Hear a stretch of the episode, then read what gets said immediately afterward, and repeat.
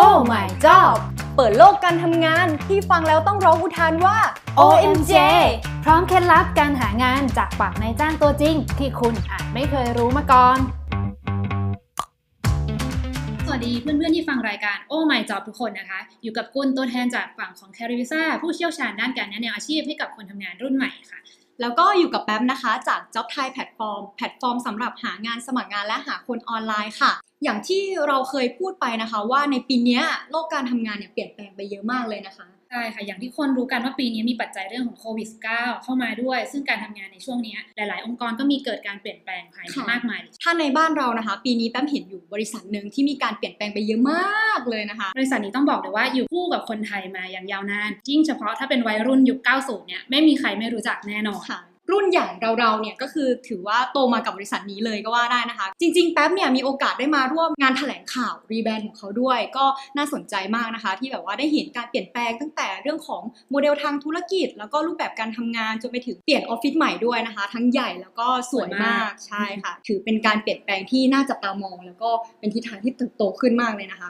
วันนี้นะคะเราก็พาทุกคนมาอยู่กันที่ RS ค่ะ แล้วก็อยู่กับพี่กุลนะคะ CPO ของ RS ค่ะ ค่ะ ก็สวัสดีค่ะพี่กุลสวัสดีค่ะสวัสดีค่ะ ขอให้พี่กุลช่วยแนะนำตัวให้กับผู้ฟังรายการของเราได้รู้จักกันก่อนนิดนึงค่ะ พี่กุลนะคะ ชื่อจริงชื่อกุลจัญญาคฤหเดชพี่เป็น CPO Chief People Officer ของ RS Group ค่ะ ก่อนที่แป๊บจะเข้าไปถึง topic เรื่องของการหางานสมัครงานที่ช่วยให้คนฟังของเราเนี่ยเป็น candidate ที่โดดเด่นขึ้นนะคะ อยากให้พี่กุลเนี่ยช่วยแชร์เคสเรื่องของการบริหารจัดการคนในองค์กรให้ฟังหน่อยค่ะ เพราะว่าอย่างที่แป๊บบอกไปปีนี้คือ RS เปลี่ยนโมเดลทางธุรกิจเยอะมาก ก็เลยอยากรู้ว่าทางพี่กุลเองนะคะมีการจัดการเรื่องของคนยังไง ให้พร้อมที่จะเปลี่ยนแปลง แล้วก็ก้าวไปพร้อมๆกันกับ RS ค่ะ พี่เนี่ย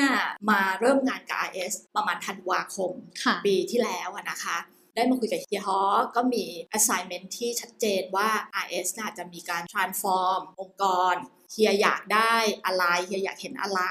ค่ะแล้วก็ด้วยความธุรกิจที่เป็นยูนิคของ RS เราเรียกว่าตอนนี้เราเรียกว่า entertainment ค่ะเอ่อคือ IS มีธุรกิจที่เป็นมีเดียที่เรารู้ๆกันโตมากับ IS นะคะเพลง ช่อง8คูฟาเรนไฮส์93.0 แล้วเราก็มีธุรกิจอีกธุรกิจหนึ่งเรียกว่า commerce เป็นพวกสินค้าขายอยู่บนแพลตฟอร์ม ชื่อ RS Mall เฮียก็มีการปรับเปลี่ยนทีมผู้บริหารเป็น flat organization มากขึ้น ก็เลยอยากให้เกิดการทำงานที่มันเข้าถึงรวดเร็ว ปรับง่าย เปลี่ยนง่าย ส่วนเรื่องของการดูแล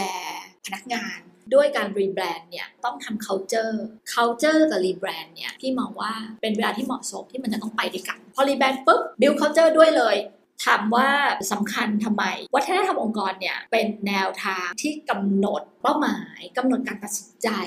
กำหนดกระบวนการให้มันไปเป็นแนวทางเดียวกัน เพื่อความสำเร็จที่ยั่งยืน ส่วนตัวค่านิยมองค์กรที่จะหล่อหลอมเป็นวัฒนธรรมเป็น DNA ของคน IS เนี่ย เราก็มีอยู่ 4 ตัว เริ่มจาก Inspire มีแรงบันดาลใจ มี Passionate มีแรงผลักดัน Inquisitive ความอยากรู้อยากเห็นไฟรู้ไฟเรียนตั้งคำถาม แล้วก็มีเรื่องของ goal oriented เป้าหมายที่แน่วแน่ ตัววัฒนธรรมองค์กรอีกตัวหนึ่งตัวหลักสำคัญก็คือการทำงานเป็นทีม ด้วยตัว business unit มีทั้ง media และมีทั้ง commerce ส่วนของทางทีมพวกพี่เป็นพวก support เราจะทำงานระหว่างทีมร่วมกันยังไง ภายใต้วัฒนธรรมองค์กรแล้วนำองค์กรไปสู่เป้าหมายเดียวกันจริง ๆ คือเหมือนกับว่าพนักงานของของ IS เนี่ยเหมือนกับว่าอยู่กับ IS มานานแล้วก็ผูกพันปกติแล้วอะค่ะส่วนใหญ่อาจจะเป็นแบบเหมือนกับว่ายิ่งอยู่นานยิ่งผูกพันยิ่งแบบไม่ค่อยอยากเปลี่ยนแปลง แต่ว่าของที่นี่ก็คือ การที่อยากจะทำให้ทุกคนเปลี่ยนแปลงคือการที่มองเป้าหมายเดียวกันมองเป้าหมายเดียวกัน ใช่แล้วเราก็ต้องบอกเขาว่าการเปลี่ยนแปลงเนี่ยมันมีประโยชน์อะไรต่อพวกเขา ต่อองค์กร ต่อผู้เกี่ยวข้อง เช่น ลูกค้า หรือนักลงทุน ซึ่งประโยชน์ที่ไปหาแต่ละกลุ่ม แต่ละ stakeholder เนี่ยอาจจะเป็นประโยชน์ที่ไม่เหมือนกันอันนี้น่าจะเป็นมิชชั่นที่สุดหินเหมือนกันนะคะเขาเรียก assignment ที่หินไหมพี่ว่าท้าทายนะ ได้ยินว่าที่เนี่ยค่ะ ไม่มีการปลดพนักงานออกเลย แล้วก็ยังมีการรับคนเพิ่มด้วย ช่วงนั้นการหาคนเป็นยังไงบ้างคะพี่กุลถามว่าเราต้องชะลออะไรบางอย่างไหม เราก็ต้องชะลอ อย่างเรามีโครงการที่จะรับพนักงานในทีมนั้นทีมนี้ พอโควิด เรามีการชะลอ ค่อยๆหาอืมต้องบอกงี้ด้วยใช้เวลาในการหาได้เยอะขึ้นมเออได้เยอะขึ้น และอย่างเวลาเราการหาคนอย่างเงี้ยแทนที่เราจะต้อง เข้ามาหากันมาเจอหน้ากันเพื่อพูดคุยสัมภาษณ์ใช่ไหมเราก็ต้องเป็นใช้ Conference conference เจอกันทางวิดีโอ อะไรอย่างเงี้ยมันก็ใช้เทคโนโลยีมาช่วย ก็เรียกว่าเราผ่านจุดนั้นมาได้อย่างสมูทนะแล้วหลังจากที่สถานการณ์การระบาดของโควิด -19 ดีขึ้นนะคะ การหาคนของที่เนี่ยค่ะ เป็นยังไงบ้างคะ พอมันดีขึ้นเริ่มดีขึ้นเนี่ย พี่ก็งานเข้าเลย ก็แบบเยอะมากที่เราชะลอไว้อืมอ่าเราก็เริ่มการสรรหาเข้มค่ะข้นทำกันไม่ทันต้องบอกอย่างนี้แต่ก็ ถามว่าเราก็ทำได้ตามเป้าหมายไหม เราก็ทำได้ตามเป้าหมาย แต่ว่าเรียกว่าทั้ง business head function เองก็ต้องสละเวลาให้เราเพื่อสัมภาษณ์ candidate ด้วย คือเราก็ทำงานหนักหาคน เขาก็ต้องทำงานหนักเพื่อสัมภาษณ์คนด้วย ก็คือไปเสริม business เขาตรงจุดที่เราวางไว้ว่าเราต้องมีถึงตอนนี้เราเดินแล้วนะ เราเดินหน้าแล้วนะ อย่างที่พี่กุลบอกก็คือกำลังหาคนอยู่นะคะ แอบโปรโมทนิดนึงค่ะ ถ้าเกิดใครที่กำลังอยากสมัครงานกับ RS เนี่ยก็เข้าจ็อบไทยได้เหมือนกันนะคะใช่เพราะว่าที่ RS ก็มีลงประกาศงานกับจ็อบไทถูกยต้องค่ะใช่ก็สามารถพิมพ์เข้าไปในจ็อบไทยนะคะ แล้วก็เสิร์ชในช่องเสิร์ชค่ะว่า RS เนี้ยก็จะเจอเจอ RS เลยขอถามเพิ่มเติมนิดนึงค่ะ เมื่อกี้ที่พี่กุลเล่าไปถึงเรื่องของการทำงานการปรับเปลี่ยนหรืออะไรเงี้ยค่ะมาเรื่อยๆ พอหลังจากที่เราเบรกไปแล้วก็กลับมาสตาร์ทเรื่องของการหาคนเพิ่มค่ะ อย่างนี้ค่ะอยากทราบเลยค่ะว่า RS มีวิธีการเลือกคนที่เข้มข้นขึ้นกว่าเดิมไหมพี่กุลช่วยแชร์วิธีการคัดเลือกคนที่จะเข้ามาทำงานที่นี่หน่อยค่ะว่า แต่ละตำแหน่งเนี่ยเขาจะต้องเจออะไรบ้าง แล้วก็จะต้องเจอกับด่านอะไรบ้างค่ะพี่กุลนโยบายของพี่เนี่ยการที่จะสรรหาต้องดูว่าเขามี qualification ที่เหมาะสมกับตำแหน่งที่หาอยู่ไหม เรื่องที่เราเพิ่มเติม ก็คือว่าวัฒนธรรมองค์กรเรามีอะไรล่ะแล้ว candidate นั้นน่ะหลังจากการพูดคุยแล้วเขามี passion กับองค์กรไหมเขาสนใจ RS ไหมเขาเห็นความเปลี่ยนแปลงของเราแล้วเขาตื่นเต้นเขาอยากจะมาร่วมงานกับเราไหม แล้วก็เรื่องของตัว core value ที่เรามีอยู่ เขาเข้าใจแล้วเขาคิดว่าเขาเอาประสบการณ์ของเขา ผสมกับ core value ที่เรามีต่อยอดไป เขามีความอยากที่จะเจอกับวัฒนธรรมแบบนี้ไหม อันนี้เป็น plus ที่เราอยากเห็น เพราะเมื่อเขาเข้ามาแล้วเนี่ยแน่นอนเรื่องพวกนี้หนีไม่พ้น เหมือนมองหา passion ที่อยู่ในตัวเขา ด้วยที่เขามีกับเราด้วย แล้วก็เรื่องทั่วไปเลย อันนี้ก็คือคนที่สมัยใหม่ กระตือรือร้น อยากรู้อยากเห็น อย่างเงี้ย มีคำถาม อย่างเงี้ยค่ะก็คือเรียกได้ว่านอกจาก skill ว่าอยู่ได้ตาม qualification ไหมอ่าใช่นอกจากนั้นนะมันคือเรื่องของ culture fit แล้วถูกเรื่องของ attitude เรื่องของ mindset อันเนี้ยใช่สำคัญกว่าใช่ซะอีกเนาะใช่ในในการสกรีนคนในยุคนี้ เห็นเป้าหมายเดียวกับเราไหมอืมอ่าอย่างเงี้ยค่ะ ก็อย่างที่คุณก็อยู่ในสาย HR มาค่อนข้างนานเนอะเชื่อว่าจะต้องได้เจอแคนดิเดตมากหน้า หลายตามากๆอะไรอย่างเงี้ยค่ะอยากให้พี่คุณลองแชร์เคยไปสัมภาษณ์คนมาแล้วแบบเจอแคนดิเดตที่แบบโหว้าวมาก คนนี้ใช่เลยอยากให้ sign contract เลยอะไรเงี้ยค่ะพอจะมีเคสอย่างนั้นไหมคะว่าทำยังไงมีค่ะให้โดดเด่นมีมีทั้งนั้นเลยค่ะ อย่างอย่างที่น้องกุลบอกนั่นแหละ มีทั้งนั้นเลยมีตั้งแต่คุยคำแรกแล้วไม่ใช่ เข้าไปคุยแล้วคำแรกไม่ใช่ก็ขอคุยอีกสอง สักสองคำสองสามคำถาม เราก็ต้องหยุดละ หรือถ้าคุยแล้ว เออ ยิ่งคุยยิ่งใช่ ยิ่งคลิกอะยิ่งเนอะถามคำถาม ยิ่งอะโดนใจอะไรอย่างเงี้ยอะรู้จริง เราก็ยิ่งอยากค้นหาเขาเราก็เริ่มถามต่อไปเรื่อยๆ อย่างพี่เนี่ยเวลาพี่สัมภาษณ์เนี่ย พี่คุยสองสามคำถามพี่รู้แล้วว่าฟิตไม่ฟิตใช่ไม่ใช่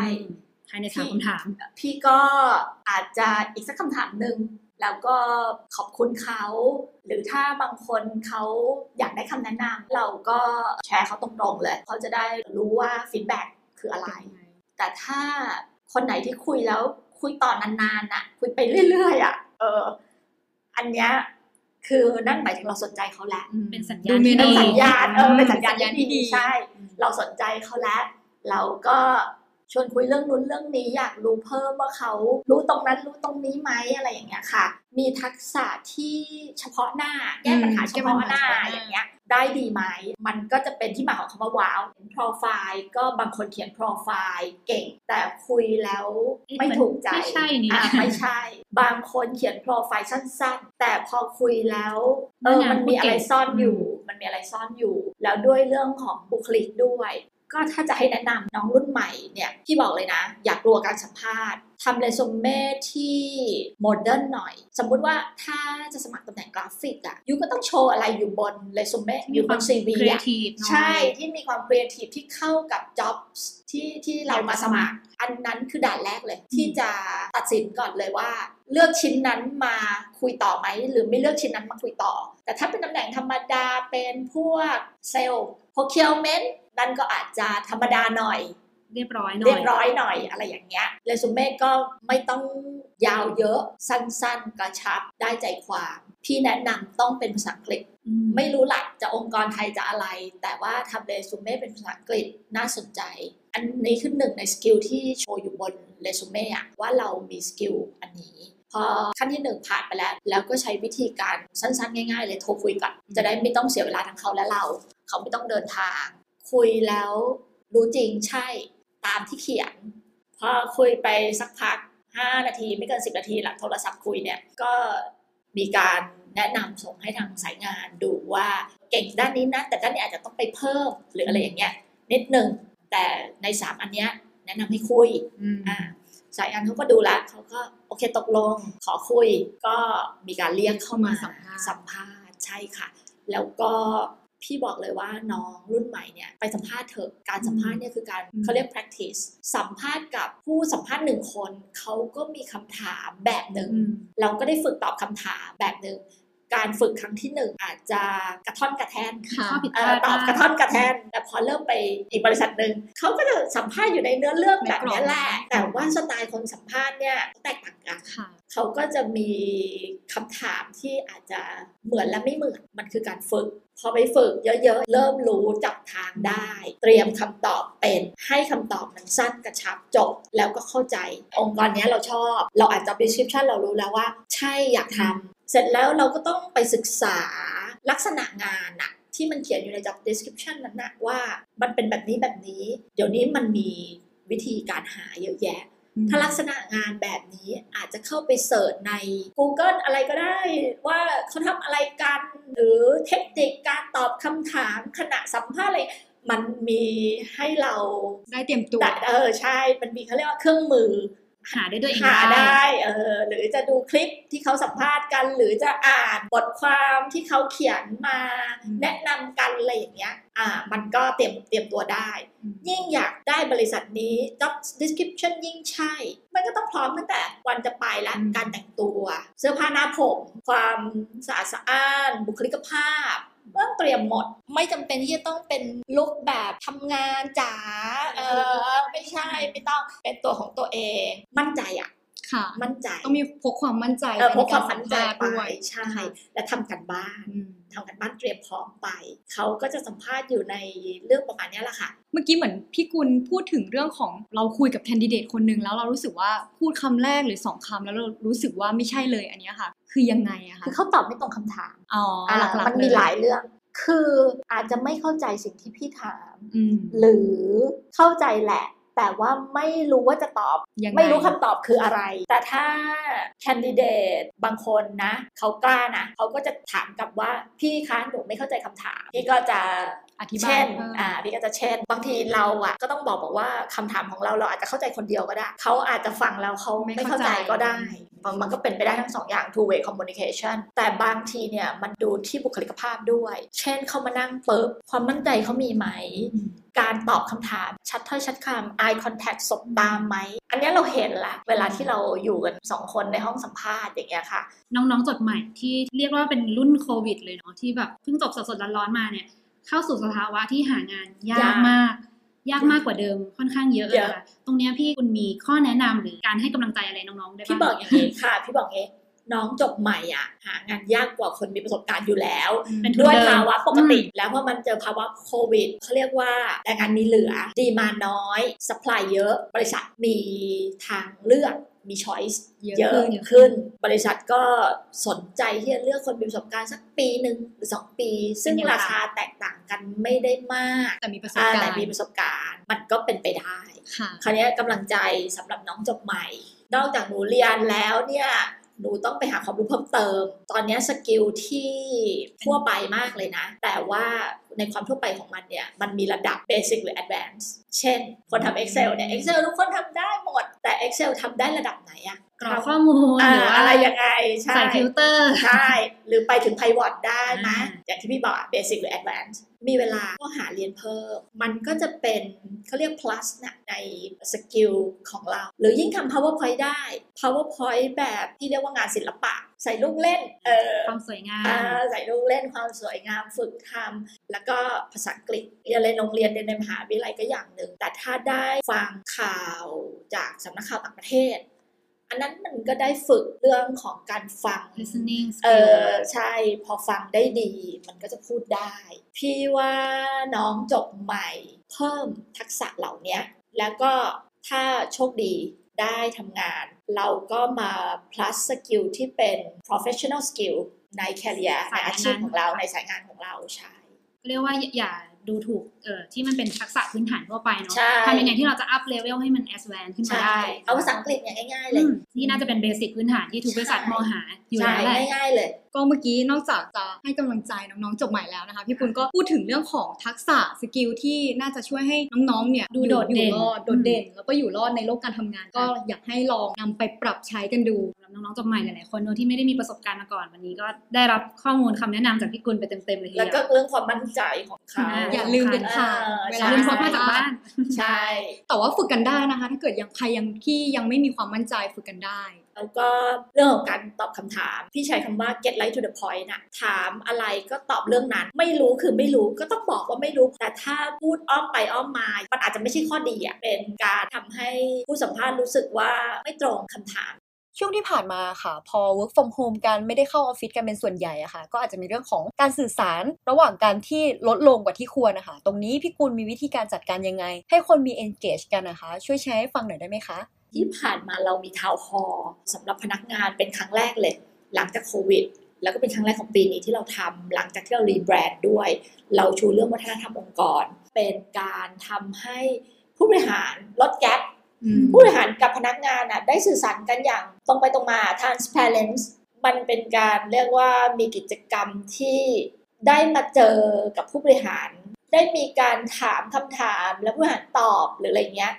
เขาก็รู้สึก happiness อะเขาก็รู้สึกว่าเขา เป็นเป็นคนหนึ่งที่ได้รับการ recognize จากองค์กรนะ เรากำลังจะมีอีก อันนี้ก็คือเรื่องของเราจะทำ RS Group Money Expo เราก็จะไปเชิญธนาคารมาเปิดบูธในวันหนึ่งวันของเราที่เราจะกำหนดขึ้นนี่แหละ เป็นเรียกว่า Money Expo เหมือน Money Expo ที่เขาจัดกันแต่เราจัดให้พนักงาน RS ถ้าธนาคารเขามีอาสมัครบัตรเครดิต แถมกระเป๋าเดินทาง หรือจะมีสินเชื่อกู้บ้าน สมมุติว่าถ้าเกิดเขาเดินเข้าไปธนาคารสินเชื่อบ้านอย่างเงี้ยได้เลทหนึ่งแต่ถ้าเป็นพนักงาน RS อาจจะลบ 0.5ไหมหรือซื้อกองทุนไม่ต้องไปบูธธนาคาร หรือเดินเข้าธนาคารมาวันเดียว แล้วแต่ว่าธนาคารเนี่ยก็จะต้องหาสิ่งที่ดีที่สุดให้กับพนักงานของเรา เหมือนเราเลือกเอายกธนาคารมาให้เอแล้วอเลือกไปเอาเองเลือกเอาเจอหมด แล้วก็เหมือนจะได้เบนฟิตอื่น ๆ ที่มันเพิ่มเสริมเติมขึ้นมาใช่จากที่แบบพนักงานเดินไปที่แบงก์เอง ใช่ อันนี้ก็เป็นสิ่งที่เรากำหนดว่าเราจะทำภายในปีเนี้ยนะคะ แต่ว่าเรายังไม่ได้ประกาศออกมาเป็นทางการ แต่ว่าเราเตรียมไว้เกินครึ่งทางแล้วถ้าเกิดฟังมาถึงตรงนี้จริงๆ เราเห็นถึงการเปลี่ยนแปลงของทั้ง RS เอง การเปลี่ยนแปลงเรื่องของโลกการทำงานที่มีเรื่องของโควิด เข้ามากระทบนะคะ ตอนเนี้ยจริง ๆ เราก็จะเห็นเลยว่าโลกการทำงานเนี่ยเปลี่ยนแปลงไปอย่างรวดเร็ว หลายองค์กรเองก็กำลังปรับตัวซึ่ง RS ก็เป็นหนึ่งในองค์กรที่เราเห็นได้ชัดมากๆนะคะ แล้วก็คนทำงานเองค่ะ ก็ต้องหันมาให้ความสำคัญเกี่ยวกับเรื่องของการพัฒนาตัวเอง เรื่องของการทำ lifelong learning นะคะ ถ้าเกิดใครที่กำลังหางานสมัครงานโดยเฉพาะน้องๆจบใหม่ พี่กุลก็ได้แนะนำไปแล้วว่าต้องรู้จักการเตรียมตัวใช่ในการต้องสมัครงานเสริมทักษะอะไรเพิ่มเติมใช่บ้างแล้วก็พกความมั่นใจที่สำคัญเลยอืมยังไงก็ขอบคุณพี่กุลมากนะคะ วันนี้ที่ให้เกียรติเราสองคนมาสัมภาษณ์ค่ะมากเลยขอบคุณค่ะขอบคุณค่ะสวัสดีค่ะ